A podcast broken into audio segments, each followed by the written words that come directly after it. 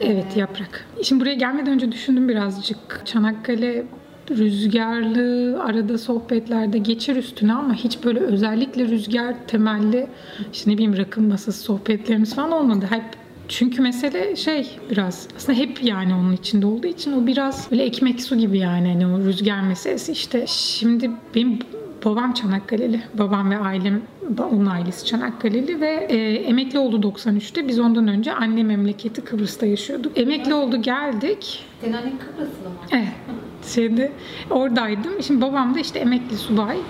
Tabii dolanıyorsun. Ne bileyim, eskiden tatillerde, işte özel günlerde, ne bileyim cenaze, düğün falan Çanakkale'li bir bağ vardı belki ama böyle tam teşekküllü Çanakkale'ye yerleşmek 93'te oldu. Ben ilkokulu, ortaokulu falan hep burada okuma imkanına, şansına öyle sahip oldum ondan önce. Çünkü mesela ablamın hayatı daha kopuk her şehirde geçiyor. Şimdi ilk geldik. Klasik o dönemin trendi, kooperatiften bir evimiz var. Bitmiyor. Şimdiki Barış Kordonu mu? İkinci Kordon. O oradaki bir sitede evimiz var ve evimiz vardı ve bitmedi o. Bir 3 yıl falan sürecekti ama biz de bunu kestiremiyoruz. O batık kooperatifçilikler falan. Şimdiki Esenler'de Özgür Park'ın oradaki Barışkent'in orada bir apartmana girdik kiracı. Oraya bir geldik. İşte daha 6-7 yaşındayım. İt Durmaz Tepesi deniyor. Anam, oradan ev mi alınır? Orada oturulur mu? Böyle babamın akrabaları falan söylüyor sürekli. Yani kulağımda o var. Ya da bugün o günleri konuşursak öyle aile içinde geçiyor yani. Bak, zamanında bizi hor görmüşlerdi ya da ay gidip de itin durmadığı tepede oturuyorlar. Çanakkale'ye gelmişler. Şimdi bakıyorsun Özgür Park'ın orası belki de kentin en yaşanılır, en sosyal mekanı. Geçen gün park buluşması yapacaktık ya, sonra ben o parktan aşağı doğru yürürken böyle bir baktım. Deniz manzaralı apartmanlar zaten eski, böyle aralarında hep deniz gözüküyor apartman aralarında ama çok Esenleri şu an biraz mesela bir tık kendini üste koydum. O dönem Barışkent, o böyle esas dikili kocaman büyük site yeni yapılıyor muydu? Yeni mi yapılmıştı? Yani çok yeni bir siteydi ve tek o vardı orada, böyle füze gibi çıkan. Etrafta da küçük bahçeli evler ya da böyle kopuk apartmanlar vardı. Onlardan bir tanesinde oturuyorduk biz de, o kopuk apartmanlardan bir tanesinde. Öyle çok şimdiki kadar sempatik görünmediği gibi bu kadar çok yapılaşma da yoktu. O yüzden gerçekten o rüzgardı yani. Böyle dehşet bir yokuş vardır ya, jandarmanın ya da o havacıların oradan aşağı inen Cevat Paşa'ya. Mesela oradan kışın orası çıkılabilir bir yer falan değildi o zaman. Çünkü ön tarafında falan da o kadar çok apartman yoktu ve o rüzgar böyle seni ya arkadan koşturturdu ittiğinde ya önden böyle yani gözlerin akardı rüzgarda yürürken. Hele de çocuksan uçuran bir şeye falan dönüşürdü yani. Orayı öyle hatırlıyorum yani, Çanakkale'de çocukluğumda böyle çok rüzgar bir sorun değildi. Rüzgardan böyle yanakların yanar ya, soğuk rüzgarda ya da öyle bir çocukluğum var, fotoğraflar falan böyle dışarıda oynarken. Sonra evimiz bitti. Biz taşındık. Diğer kordona. Yine orada da şimdiki gibi çok fazla apartmanlar falan yoktu. Bir yeni kordon sitesi vardı. Bir de bizimki vardı. Arkamızda madenciler sitesi yapıldıydı falan. Hep böyle inşaat alanlarıydı yani orası ama çocuklar için yine çok yaratıcı oyun alanlarına dönüşebiliyor. Daha fazla iğdacı vardı. İğdelik sokak oranın. Esas adı o kordonun. Orası bir sokaktı eskiden. Araba geçen bir yerdi. Daha çok iğdacı vardı ve yazları iğdenin gölgesini kapma gibi bir challenge, bir vardı yani. Yazları lüksü de güzeldi tabii büyürken. Evin kapısından çıkıp 20 metre, 50 metre yürüyüp denize girmek muazzam bir lükstü yani. Sonra önce trafiğe kapandı. Orada da rüzgarla ilişkili vardı yani. İt Durmaz Tepesi'nden burada Çanakkale'de rüzgar hem bir bereket hem de böyle bir olarak atfedilir yani, bela. Bereket neden? Havası temiz hep. Yani dedemler falan der. Oh, esti mis gibi. Bir yaptık. Ne bileyim o rüzgar eserken o dedem çiftçilik de yaptıydı zamanında ve o inanılır yani. O rüzgarın da gerekliliğine, o üretim sürecinde bir sevilirdi. bir yandan da bence galiba kaçma sebebi yani. Çünkü yeni eve taşındığımızda bu sefer de o İt Durmaz Tepesi'nde daha çok Poyraz'la haşır neşirsin. Çünkü orası kuzeye bakıyor, Esenler'in orası. Böyle hep şey derler, yanlağıma vuruyor diye Çanakkale'de. Yanlağıma vuruyor, yanlağıma diye. Poyrazcılık vardı orada anımsadığım. Bu şeye taşındığımızda daha çok lodosçuluk. Lodosçular diye bir şeyle tanışmaktan ziyade böyle lodos yani yazın eserse yapış yapış yapar ya üstünü, böyle sevmezsin onu. Hele de şeyse kumsaldaysan kumda uçar yapışır. Kimisi hiç hoş değildir. Yani kışın eserse bu ısıtır havayı falan. İnsanı hasta eden nem gider falan. Ama lodosçular şeyi farkı var. Deniz kenarında oturunca bilmiyorum o zaman tankerleri denetlemiyorlar mıydı? Ya da o çöp atık yönetimi nasıldı denizlerde bilmiyorum ama deniz çok fazla çöp kusardı. Dalgalı, lodoslu zamanlarda orada da ve işte ağaç dalları, konserveler, böyle açılmamış işte salça konserveleri vurduğunu hatırlıyorum. Mesela bugün de o hiç arada yürüyüşe oraya gidiyorum, yine o taraflarda yaşıyoruz çünkü. Yani hiç öyle o kadar çok çöp vurmuyor artık. Bir yosun, işte efendim plastik çöpler falan vuruyor ama o zaman böyle yaratıcı ve çok çeşitli bir şey vardı, yelpaze vardı. Haliyle çocukken de ilgi çekiyordu yani. Biz çocukken böyle sürekli işte deniz kıyısı ne vurduysa ne bileyim atıp toplamak. Sonra o oradaki insanlara az zaman geçtikten sonra lodosçular dendiğini öğrendim. Bunlar sadece şey değil, yakacak toplayan tipler değil. Aynı zamanda böyle bir ara Bozcaada'da vardılar lodosçular diye. Bu topladıkları malzemelerden çok yaratıcı, estetik, aslında bugün dekoratif şeyler satan insanların bugün çok trend olan bir şeyi aslında o zamandan beri yapılıyordu. Belki de bu kadar çok yaygın değildi. Altınoluk'ta dalı sahil kenarında oturuyor biliyorsun. Böyle şey vuruyor, tahta ama içi böyle şey, sudan şişmiş şey. Sonra onları böyle birleştirip sanat eserlerini, hatta bunu girift unutma bir şey diyorlar ya. Ya galiba o isim verme şeylerimiz daha mı alıcı, albenili hale geldi bu dönemde bilmiyorum. O zaman da yapılıyordu. O zaman da belki de ham madde almaktan işte nedir, sermayem yok, oradan buradan toplayıp yapıyorum. Culuk muydu yoksa ben çocuktum ve o zaman bunları hiç görmüyor muydum? Çok emin değilim ama atıyorum şurada 2 yıl, 3 yıl önce Bozcaada'da gördüğüm çok afili bir şeyin eskiden de yapıldığını, onları bağdaştırmam ancak işte aldı yani. Sonra sadece atıklar falan da değil, şeydi martı ölüsü, balık ölüleri. Çünkü lodos biraz şeydir böyle, afallatır sadece insanlara değil. Hani lodos balığı diye bir şey sadece o hayvan için kullanılmıyor. İşte lodos çıkınca o karmaşık işte dalgalardan kayalara ya da kıyıya vuran, suyun da ısınmasından dolayı böyle bir şaşkın, ne yapacağını bilemeyen balık. O yüzden mesela avlanmaz, avlanmasın denir ya da işte eti güzel olmaz gibi böyle bir şeydi. Bunu insanlara da böyle hafif bir argoda şey denir yani, ne bu halin lodos balığı gibi, böyle bir ne yapacağını bilmemezlik falan, öyle bir şey var yani burada. Böyle bir lodos çarpmışlık işte insanların migrenini depreştirir. O günlerde giyinirken bile böyle bir şeysindir yani. Zevzek bir his vardır yani insanda. Ben mümkün olduğunca mesela artık 30'larımda şeyi öğrendim.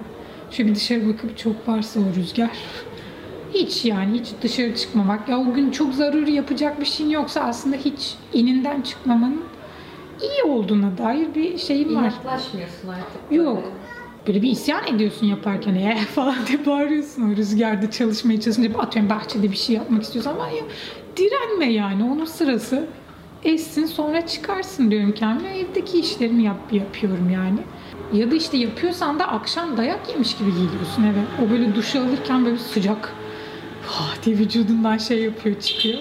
Şimdi benim iş yerinde Çanakkale dışından üniversiteye çalışmaya gelen arkadaşların da dilindedir yani. Bu ne rüzgar arkadaşım falan diye şey yaparlar. Çoğunun tepede ya zaten. Hani oranın muhtemelen Esenler gibi şey rüzgarı, ki ben de birkaç defa gittim kütüphaneye falan. Böyle bir arkadaşım hatta şey demişti, ben burada işte üniversiteleri geziyor hani. Seçecek. Gerçekten böyle şey istiyor. Ege kıyısında bir üniversiteye gideyim. Kampüs çok vaat edici ya. Şahane de işte. Çanakkale'ye de geldim diyor. Yani böyle sonra sanırım kampüse de çıkmış falan diyor. Ben bu rüzgarda yaşayamıyorum deyip Antalya'ya inmişti falan. Bir şey isyanı hiç unutmuyorum yani. Mesai arkadaşım sigara molası 1 dakikadan kısa sürüyor falan diye isyan ediyor. Dışarı çıkmış, sigarasını içecek, böyle zaten rüzgar fıt diye bitiriyor onu, gelmiş böyle olmaz olsun diye. Böyle sürekli zaten binaların kıyısında böyle kuytularda çayını kahvesini içmeye çalışan, bir hava alacağım diye binadan çıkan tipler. Yani şey konusunda çok başarılı değil tabii ki son falan değil, bilmiyorum daha öncesinde, ama en azından benim hatırlayabildiğim kadarıyla çok da rüzgarı takarak, kale alarak binalar falan yapılmıyor yani. Ama şeyden görebiliyorum yani, yolda yürürken balkonların işte efendim lodosa ya da Poyraz'a bakan cephelerini hani yarım kapatma dediğimiz şeyler var ya, o tür şeyler var, dikkat ediyorum yani sonradan yama o rüzgarla birlikte yapılan şeyler diye. Başından beri efendim böyle bir rüzgar bu aradan essin gibi yolların şekilleri, şu kulları, onlarla ilgili çok da başarılı sayılmaz büyüme şekli. Genel zaten şey ya, doğayla alakalı her konuda olduğu gibi. O coğrafyayı da gözetmek. Daha çok imara açılan arazi ile birlikte şekillenen, evet, böyle biraz daha kuzey, güney, nasıl denir, kuzey, doğu, güney, batı gibi böyle sanki yanlardan şehri çekiyorlar da büyüyor gibi. Boğaz hattı boyunca gözüküyor. Ne kadar güzel, ne kadar şey. Ayrı konu da rüzgar şey. İşte yine mesai arkadaşım isyankar olan. Efendim 270 küsür gün rüzgarlıymış bu memleket. Tabii buraya rüzgar santrali yapacaklar. Hani yani yapmak için en mantıklı yer diye. Onda da şey konuşuyorduk yani. Evet, rüzgar santrali yapılabilir ama bunun karşılığında yani bir şey çok fazla yaptığında zararlı ya. Bir sürdürülebilir olmaktan bir şeyleri çıkartacak derecede fazla yaptığında o iş şey olmuyor artık hani. Yani bugünkü rüzgar enerjisi santrallerine insanların karşı çıkması da basit bir istemezlikçilikten ziyade bir ihtiyaç var mı? Çünkü çok masraflı teknolojiler yani onlar. Güneş paneli gibi değil en azından. Bir tanesi de çok fazla yapılması. Abi şunu belki şöyle bir tartışmayla gelselerdi hani, ya biz buradaki termik santrali kapatıyoruz. Yerine de 10 tane rüzgar, 100 tane rüzgar santrali yapıyoruz gibi bir şeyle gelselerdi belki o terazi farklı işlerdi. Ama şey yok. Her şey yapacağız. Her şey. Güneş de hastalar bir tane şey olacak. Bütün tarihleri. Ya mesela yani evet, kanserli hücre gibi yani o kontrolsüz ve bilinçsiz ve işte ne denir, oradaki bütün öğeleri dahil etmeden yaptığında, ki bu zahmetli bir iş ne yazık ki. Ticari bir yerden yaklaşan şirketler için fazla zahmetli ve şey, onların hesaplarındaki kârı falan düşürecek şeyler bunları, katılımlar. Çünkü onu da göz önünde bulundur. Bunun da işte çıkarını gözet. O paylaşıldıkça tabii o kâr düşüyor. Ya da işte geri kazanç düşüyor. Ama şey ya, olması gereken bu. Ya da bunun karşılığında neyi düzeltiyoruz? Şimdi onları olmayınca da tabii rüzgar bile insanda, hani Çanakkale'nin en bereketli şeyi bile bugün tartışılır hale geldi. Yoksa rüzgar enerjisinden kentteki insanların istihdamında bile bir imzası olan ya da ağırlığı olan bir şey olabilirdi rüzgar enerjisi, ama öyle değil. Burada bugün ilçelerdeki birçok insan termik santralde çalışıyor. Haliyle onu bile dönüştüremiyoruz henüz. Ama tabii bu yavaş bir süreç, bilmiyorum. Bunu anlattın aslında orada. Hı. Yani 90'lar sanırım biraz burada geçti bu kentte ve bir yerden de kentin büyüdüğünde gördüm. Hatta zaten bir parçası olmuşsun. Sonra sanırım lise ve hani üniversite çalışma hayatının bir dönemi burada yoksun. Sonra geri geldin. Geldikten sonraki Çanakkale, bıraktığın Çanakkale tabii ki de hiçbir yerde olmadığı gibi, ama sen nasıl geldi o? Nasıl değişmiş şehir senin? Ya çok böyle gittim ve hiç gelmedim değil. Böyle sürekli bir aslında şey vardı. Trafik, gitgelcilik. O gitgelcilik içinde de ondan çok kopmadım ama yani şey, nasıl denir, eskiden yani ben ilk geldiğimde hatırlayabildiğim kadar ki o 90'ların başında daha kasabaydı burası. Daha açık yani, böyle baktığında daha delikli bir görünüm vardı. Şimdi daha sık dokunmuş bir şey gibi. Haliyle daha kent gibi artık. Yani nasıl denir, klasik anlayışlı bir kent gibi. Altyapısı görece eskiye kıyasla daha iyi. İşte toplu taşıması eskiye kıyasla daha gelişmiş. Böyle haliyle daha kent gibi görünüyor artık. Daha estetik bir görünüme sahip eskiye kıyasla. Ama başıboş aylaklığı da kayboluyor olduğunu görüyorum. Henüz tam olarak kaybolmamışsa da, kayboldu diyemem. Henüz o kadar zaman geçmedi ama şey, o aylak zamanları istiyorum. Güzeldi yani o. Yazlıkçı mekanına dönüşüyor şu anda sanki. daha yazlıkçı, yaz mevsiminde çoğalan ya da hareketlenen bir şey. Eskiden daha emekli kentiydi. Bu kadar şey değildi. Büyük kentlerden payını almıyordu henüz. Daha kolay erişilebilir yerlerin dışında bir rotada kalıyordu. Ama şimdi artık öyle değil.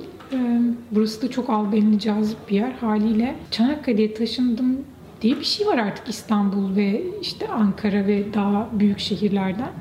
İşte Çanakkale'li bir yer almacılık, işte domates ekmecilik gibi şeyler var. Bilmiyorum, onu da aynı rüzgar gibi işin cılkını çıkartırsan kötü, ama büyük koşturmacalarını buraya getireceklerse küçük İstanbulculuğa dönüşmekten başka bir şey olmayacak. Ama şu anda öngörüde bulunmam çok asparagas olur. Bunu yaşayarak göreceğim. Çok acayip yavaş ve tatlı yaşamaya gelen buradaki... Mesela insanlar şeye sinir oluyor. İşte seninle bu görüşmeyi yapmadan önce bir lafı geçti ya. Çanakkale'de usta bulmak bir dert. İşte esnaf çok tok. Ya evet, ama hep böyleydi yani. Bu son dönemdeki atıyorum neoliberal politika hiç öyle değil. Hep böyleydi. Şehirdeki çok time schedule, o böyle her şeyin çok öngörülebilir olması, her şeyin çok modernleşmesi, aslında öngörülebilir olması, her şeyi işte randevulaşması falan. Şimdi onlar beraberinde şeyi de getiriyor, tahammülsüzlüğü. İşte o vaktinde gelmiyorsa kızıyorsun. Evet, herkesin vakti kıymetli ama ne denir, küçük yerde ya da işte biz bize yaşamanın verdiği de beraberinde getirdiği belli lakaytlıklar ya da esneklikler var. Ben seviyorum onu burada yani. İlk geldiğim zaman da buraya sürekli insanlarla mülakat falan yapıyordum. Hani o şey kısmını biliyorum, işte görüşeceğiz. Şu saat işte, daha ben böyle şeyim zaten, hani şu gün şu saat, hani bu böyle değil mi, netleştirdik değil mi falan. Bu çok büyük bir lüks ama yani evet, ona göre kendi planlayıp daha üretken, verimli çalışıyorsun ama bunu böyle söylediler bize, biz de kabul ettik. Hani o multitasking diyoruz ya. Çok aynı anda farklı bir sürü şeyleri yapabilmek. Ya bu ne saçma bir şeymiş. Ben mesela en azından hayatımın bu evresinde onu fark ettim. Hayır, ben çok şeyli olmak istemiyorum. Aynı anda çok işlevli falan biri istemiyorum. Ben daha az ama daha doğru çalışıp omuzlarımın sürekli her akşam kulunç ağrısıyla yaşamadan iş yapmak istiyorum falan. O yüzden belki de o hani lakaytlık gibi gözüken ya da işte çok tok satıcılık gibi gözüken o esnaflar üzerinden verdiğiniz örnekte belki biz de birazcık koy vermeyi, hani onu unutmamaya da çalışıyorum. Bana çok iyi geldi o ya. Ben böyle şey, hallederiz, buluşuruz, yaparız. Hani sal bir böyle halini ben burada öğrendim zaten. Hani tabii tam olarak benimseyemedim çünkü benim biraz daha git geldi bir hayatım var hala, ama buraya ne zaman gelsem ben de şey koyuyorum kafama, hani hiçbir şeye yetişmek zorunda değilim. Oh be! Ben bu profesyonel hayata, yani çalışma hayatına girdiğimde de şeyi sürekli kendime söylüyorum. Kızma ya, sakin ol. Çalışmadığında bu eğlenceydi senin için. Yani bana biri, ya ben gelemiyorum, geç kalacağım bir saat ya da işte derler saat 5'te görüşeceğiz, 5:40'da gelinir. O aslında gizli 6'dır diye. Şimdi aslında böyle bir sorumluluk, yükümlülük, senin bir bağlayıcılığın yokken, aylakken çok keyifli bunlar. Çünkü doğaçlıyorsun yani. İşte İstanbul'da öğrenciyken de bu çok keyifliydi. O yüzden İstanbul'da profesyonel yaşamak zor. Yani hani bir iş hayatının olması, o günlük trafiğin çekilmesi, maaş ve bir geçimlilik hali işkenceye dönüşebiliyor eğer süper zengin değilsen. Zamanı falan satın alabilecek lükslerin yoksa, bir kiran varsa. Ama mesela öğrenciyken çok güzeldi İstanbul. Yani şeyi hatırlıyorum, Beyoğlu'nda bütün gün sadece yürüyüp aylak aylak, burada da böyle sergi varmış, burada da bu filme giriyormuşuz, İşte şurada bir şey yapalım, goralı yiyelim. Ya o zaman keyifli ama şimdi ne kadar bu mümkün değil ya da neye nasıl farklı rotaları var onu bilmiyorum, ama Çanakkale aylaklık konusunda çok şey bir şehir hala da, bence çok açık, çok rahat bir şehir aylaklık yapman için. Çünkü hala daha çok yaya bir şehir. Görece söylüyorum bunları, tabii ki göreceli söylüyorum. Yürüyerek her yere hala gidebiliyorsun. Yani hala daha. Belki Kepez'i biraz daha uzun sürüyor ama en azından İstanbul'daki gibi gerçekten yaya olarak var olamayacağın hatlar yok henüz. O yüzden kıymetli. Ama şimdi sana söylerken hatırladım, yani böyle eski çocukluk fotoğraflarıma baktığımda, ya biz ilkokulda falan o dönemin modasından ziyade annem bizi çok şey giydirirdi ya da ben giyinirdim. Komando gibi altında sürekli yünden çoraplar. Çünkü çok rüzgarlıydı. Sonra anneme sordum, o da şey diyordu. altın açılacak diye sinir oluyordun diyor. Hani böyle daha tight gibi bir şeyler giydiriyorduk size. Çünkü ne bu basit bir işte böyle altın açma oyunları falandan ziyade şeydi, o önlükler açılırdı, uçuşurdu. Sonra zaten o şey fotoğrafları falan görüyorsun. Belki onları da toplamalısın. Böyle hiç doğru düzgün havalı fotoğrafımız yok. Hep saç baş karışık. Böyle gözlükler buğulu ya da işte rüzgardan böyle sürekli şey. Tam rüzgarlı kentteyken herkesin uçuşan fotoğraflarını koymak aslında güzel fikir. Şey, o böyle eski makine fotoğraflarını söylüyorum değil mi? Şimdi hani böyle bakıp kötüleri silip tekrar güzeli olana kadar uğraştın değil de o. Eski fotoğraflarda bir kere çıktı. Ne yapacaksın yani? Çekti mi böyle işte şey. Böyle yüzün gözü kapanmış saçın başına. O yüzden mesela risk almamak için o dönemki algoritma farklıydı fotoğraf çektirirken. Şeydi yani, saçın toplu olacak, işte gözlüğünü çıkaracaksın gibi. Ya da işte rüzgara doğru döneceksin ki yani yüzün açık olsun. Bizim onları hatırlıyorum yani böyle şey fotoğraf çekilirken. Şimdi mesela güneşe doğru dön, işte güneşi arkana al falan. Ondan ziyade tabii şey, rüzgarlı memlekette kafadaki kriterler farklı çalışıyor. Benim için bayağı güzel böyle şey oldu. Eskiye bakıyorum hani yine bir şekilde eski de anlatılıyor ki hani dediğin gibi nüfus kısmında böyle 50+ amcalar ve teyzeler çok olduğu için, ama tam böyle işte 90'larda çocukluğu yani bir yandan da şey anlatıyor mesela kentin dönüşümüyle alakalı. Tam da o zamanlar daha da temelleri mi atılmış oluyor bilmiyorum ama dönüşüm için bence çok 50-60 yaşında olmadan da artık görebileceğimiz kadar hızlandı iş. Kentleşme süreci ya da değişimin kendisi yani. Eskiden sanki daha ağır işleyen bir şeydi o.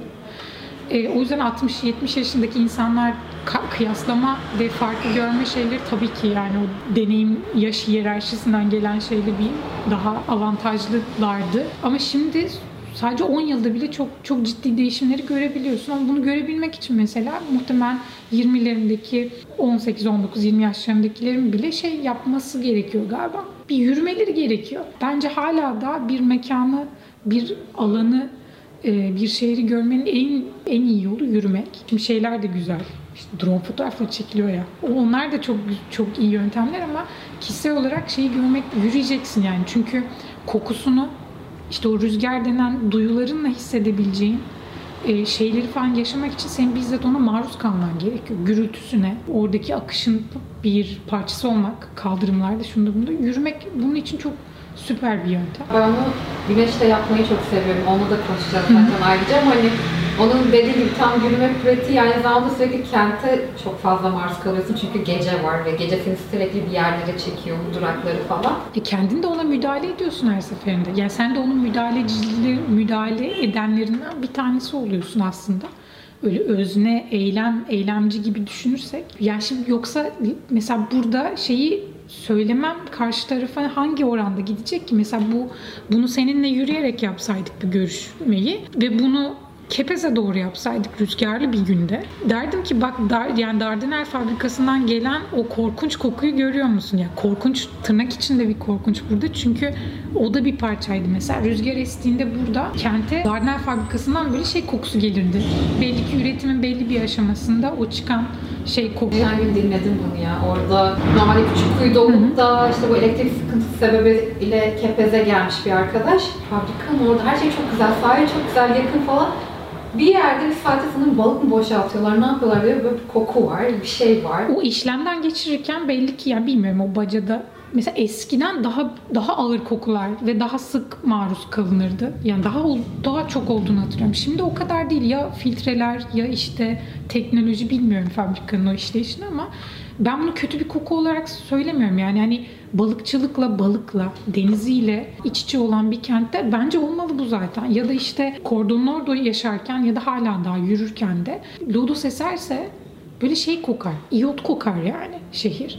İyot kokar, böyle bir hafif yapış yapar seni ama o tuzlu koku gelir sana. Kimileri için çok rahatsız edici ama açıkçası bence şey, farklı bir yerde orası yapan güzel kokulardan biri. Yoksa çarşının ara sokaklarında yürüdüğündeki o kızartma kokusu dükkanlardan gelen aynısı İstanbul'daki ara sokakta da var. Yani o aynılaşma çünkü insanlar arasındaki alışverişle, ekonomiyle, her o eylemlerle şekillenen bir şey. Öteki kendiliğinden. Sen yokken de o koku muhakkak vardı yani. onu muhafaza etmek mühim bence. O yüzden buradaki boğaz ve buradaki denizle ilişkilenme benim için her daha şey. İstanbul'da tabii ki şey değil. Yani özellikle Sarıyer, hala balıkçılıkla geçinen bir kasabadan ilçeleşmiş. Onları ayrı tutuyorum. Ama orada bile hani o işi yapanlar haricinde mesela oraya taşınmış insanların çok da umurunda ya da şey görebileceği bir noktada değil ya. Çünkü hiç onunla büyümemiş ya da öyle bakmıyor. Çünkü o işinde gücünde yani farklı bir şey. Ama burada istesen de istemesen de hani fark etsen de fark etmesen de daha fazla maruz kalıyorsun çünkü aslında şey ya, kent bu kadar aslında hani şey, kordon orada bir de senin dediğin gibi işte Barış Kordonu. Öyle dendi, ikinci kordon yeni deniyor. Kordon. Ha, yeni kordon. Sonrasında zaten aslında kesiliyor bir Kepez'i saymıyorum ben. Onlar da zaten kendisi çok saymıyorlar galiba. İlçe olacak onlar. Evet. Öyle bir motivasyonları var. Ama birleşti. Eskiden Kepez şeydi. Yani Çanakkale nasıl kasaba gibiydi. Kepez de gerçekten bir köydü. Son gördüğümüz o ana caddedeki apartmanlar falan öyle 30 yıllık falan değiller. Çok yeniler. Hiçbiri yoktu. Ve Kepez için ayrı minibüs hattı vardı. Yani o köy minibüsü gibi bir şeyle gidilen bir yerde.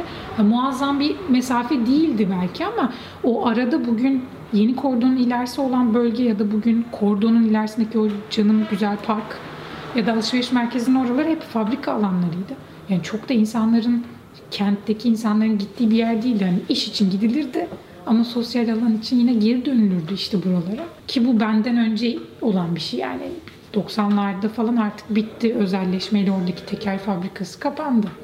Sonra bir daha da açılmadı. Sonra işte oralar işte bir alışveriş merkezi oldu. Biri park oldu. Onun için çok mutluyum. En azından park. Ama onun dışında oradaki salça fabrikası falan oralarda siteler olmaya başladı yine. Kopuktu yani Kepez. Ama şimdi bakıyorsun biraz daha bir çabayla Barış Kordonu az kaldı şeyle birleşecek. Kepez'in de sahili çok güzel. Orasıyla birleşir ve aslında yine şahane bir yürüyüş, koşu. İnsanlar için denize erişim için şahane bir bant olabilir orası yine yani. Birçok kişi için Han çok görünmez. Yani bu sadece benim dahili olduğum sosyal ağ için çok merkezi bir yer burası. Böyle sözleşmeden buluşmak mesela. Çünkü herkes için gelinen bir yer ama benim ait oldum. Mesela insanları görüyorum, annemin arkadaşlarını, babamın arkadaşları. Onun için böyle bir yer yok onların gündeminde. Benim için çok güzel bir lüks. Sadece geçerken, bir masaya oturup çay içerken seninle şurada bir saat oturalım. Muhtemelen bir 10 kişiyi falan görürüz. Otururlar, çay içerler, sohbet ederler, kalkarlar ya da aslında hiç planda yokken otururlar. Bütün gün böyle geçer. Yani laf lafa açar. Çok güzel bir şey. Han'ın öyle bir havası var ya da buraya gelen insanların öyle bir eğilimi, özelliği, teşneliği ya da arayışı var yani. Hani burada laklakın niteliği farklı. Muhakkak bir şey öğreniyorsun. Bir gıybet var. Yok değil. Ama onun içinde edebiyat konuşmak, ne bileyim gündem hakkında konuşmak. Hem kentin hem memleket meselelerinin falan konuşuldu. O çok öğretici bir şey. Yoksa sürekli alamadığım çanta falan gibi bir şeyden ziyade herkesin bir derdi var. Onunla konuşuyorsun. Bir de küçükken burası daha bir yer şeydi. Ablamın geldiği bir yerde. 10 yaş var aramızda. O zamanlar 18'lerinde, 20'lerinde istemezsin ayak bağı 10 yaşlarında bir kardeş. Ama işte ağla sümük ben de geleceğim diye. Burada topal bir ördek vardı o zaman. Hasan abiye sorun. O şeydi, şaşırdıydı hatırladığımı şey yapınca. Böyle bir söyledim ona, Hasan burada bir ördek vardı ve topaldı. Ben çocukluk şeyimle dedim yani. Çünkü benim için en eğlenceli yanı oydu ilk. Yani buraya gelmek için.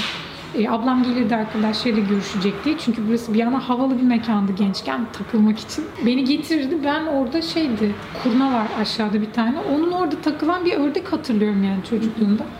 O ördeğin peşinde ya da kedilerle koştururdum yani. Sonra zaten geç olunca ya babam ya annem gelip beni alır eve götürürlerdi falan. Ablam kurtulurdu benden. Sordum Hasan abi nereden hatırlıyorsun dedi. Yani çünkü ablamla geliyordum 90'ların şeyinde. Sonra işte zaman geçti az buçuk büyüdük. Reşitlik şu bu. Kentte takılacağız arkadaşlarla yaşları. O zamanlar gelmeye başlayınca ilk dediğim gibi yani burası böyle biraz şey bir yandan da türetken, türetici bir piyasa. Toplayıcı bir alan. Yani burada arkeoloji buluşmaları olurdu. Film gösterimleri olurdu. Şeffaf beygir. Böyle birçok şeyin güzel bir bagajı burası. O yüzden kıymetli. Hep böyle konuşmaları olur. Buradan ne güzel meyhane olur ha. İşte buradan ne güzel üst taraflarından böyle bir sanat kültür inisiyatifi yani bu bir yerde var ya sanat okulu, tiyatro okulu mu? Mektep. Ha onun gibi mesela orada konaklama yerleri falan yapılıyor. Konaklama imkanları falan. Mesela onun gibi bir şeyler ne güzel ya, olur. Olmaz değil, olur ama Hasan abinin çok güzel bir lafı vardı yani. Burası da olmayıversin. Her yer bir şeye dönüşüyor. Burası da olmayıversin. İlk anlamamıştım ya da böyle şimdiki gibi oturtamamıştım kafamda ama bir şeyin de değişmemesi güzel. Ben de onun bu haliyle bilmiyorum. Gerçekten böyle olsun. Neden olsun ki? Yani böyle olsun. Benim de hani senle burada tanıştım, işte ben pek çok insanla burada tanıştım. Burada böyle belgesel çektik, hani Mustafa abiyle burada tanışmıştım, sonra onun üzerine burada çektik falan. Böyle hani çok uzun bir zamanla yayılmıyor. Mesela çocukluğum değil ama kente geldiğimden beri burası var ve en son çalışmayan, ben tezimi bitirdikten sonra galiba yollamıştım. Sonra Hasan abi bana demişti, sen de bir yalan sakin oldun falan demişti. Benim için mesela o cümle çok unutulmaz. Mesela o yeniden yazılmalı. Han Sakinleri diye bir kitap var ya. Evet, evet. O tamamen aslında Hasan abilerin ailesi, işte bu buranın yapı sahipleri üzerinden var. Bence kesinlikle artık yeni bir versiyonu yazılmalı yani o kitabın. Buranın müdavimleri daha fazla göçmeden. Evet. Nasıl hamile bir kedi bakar mısın? Evet. Yürümek zorluyor. Şu an doğurmaya gidiyor. Bak hanım bir köşesinde kendine güvenli yer bulacak orada. Pardon, burada doğuracağım şimdi diye. Ya bir yandan da hani böyle şimdi böyle rüzgar üzerinden konuşuyoruz ya. Böyle baktığın zaman çok korunaklı bir yer burası. Böyle birbirini duyamadığında işte böyle bir şu sersem sepelek yapmadan bir yerde sakin oturalım diyeceğin zaman da çok şahane bir sığınak burası. Yani böyle bir han gibi olduğu için. Ama seni de asla hapsetmeyecek kadar da böyle ferah ve seni bırakan da bir yer. Şu anki bu pandemi şartlarında da en güvenli noktalardan biri açık havayla birlikte. O açıdan seviyorum burayı. Böyle. Ömrü bol olsun. Evet. Özellikle şu anki bu değişim koşullarında olduğu gibi kaldığı günler çok olsun diyorum ben de. İnşallah. Yani dışarıda akan çok hızlı, kapıdan çıktığın gibi. Buraya girdiğinde böyle bir amancılık var ya, o güzel. Herkesin bir durup çay içtiği şıkır şıkır. Bu yani de tartışılır mesela süper çayı yok, süper kahvesi yok. Bira içmek burada çok keyifli ama zaten kimse buraya insanlar çok süper lattesi var diye gelmiyorlar. Aynen. Burada başka bir şey için geliyorlar. O açıdan seviyorum burayı. Bak ya, çok teşekkür ederim.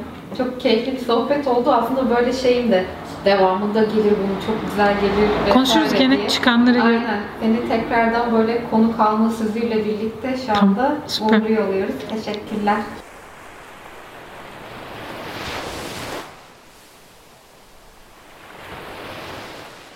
Fugamundi sundu.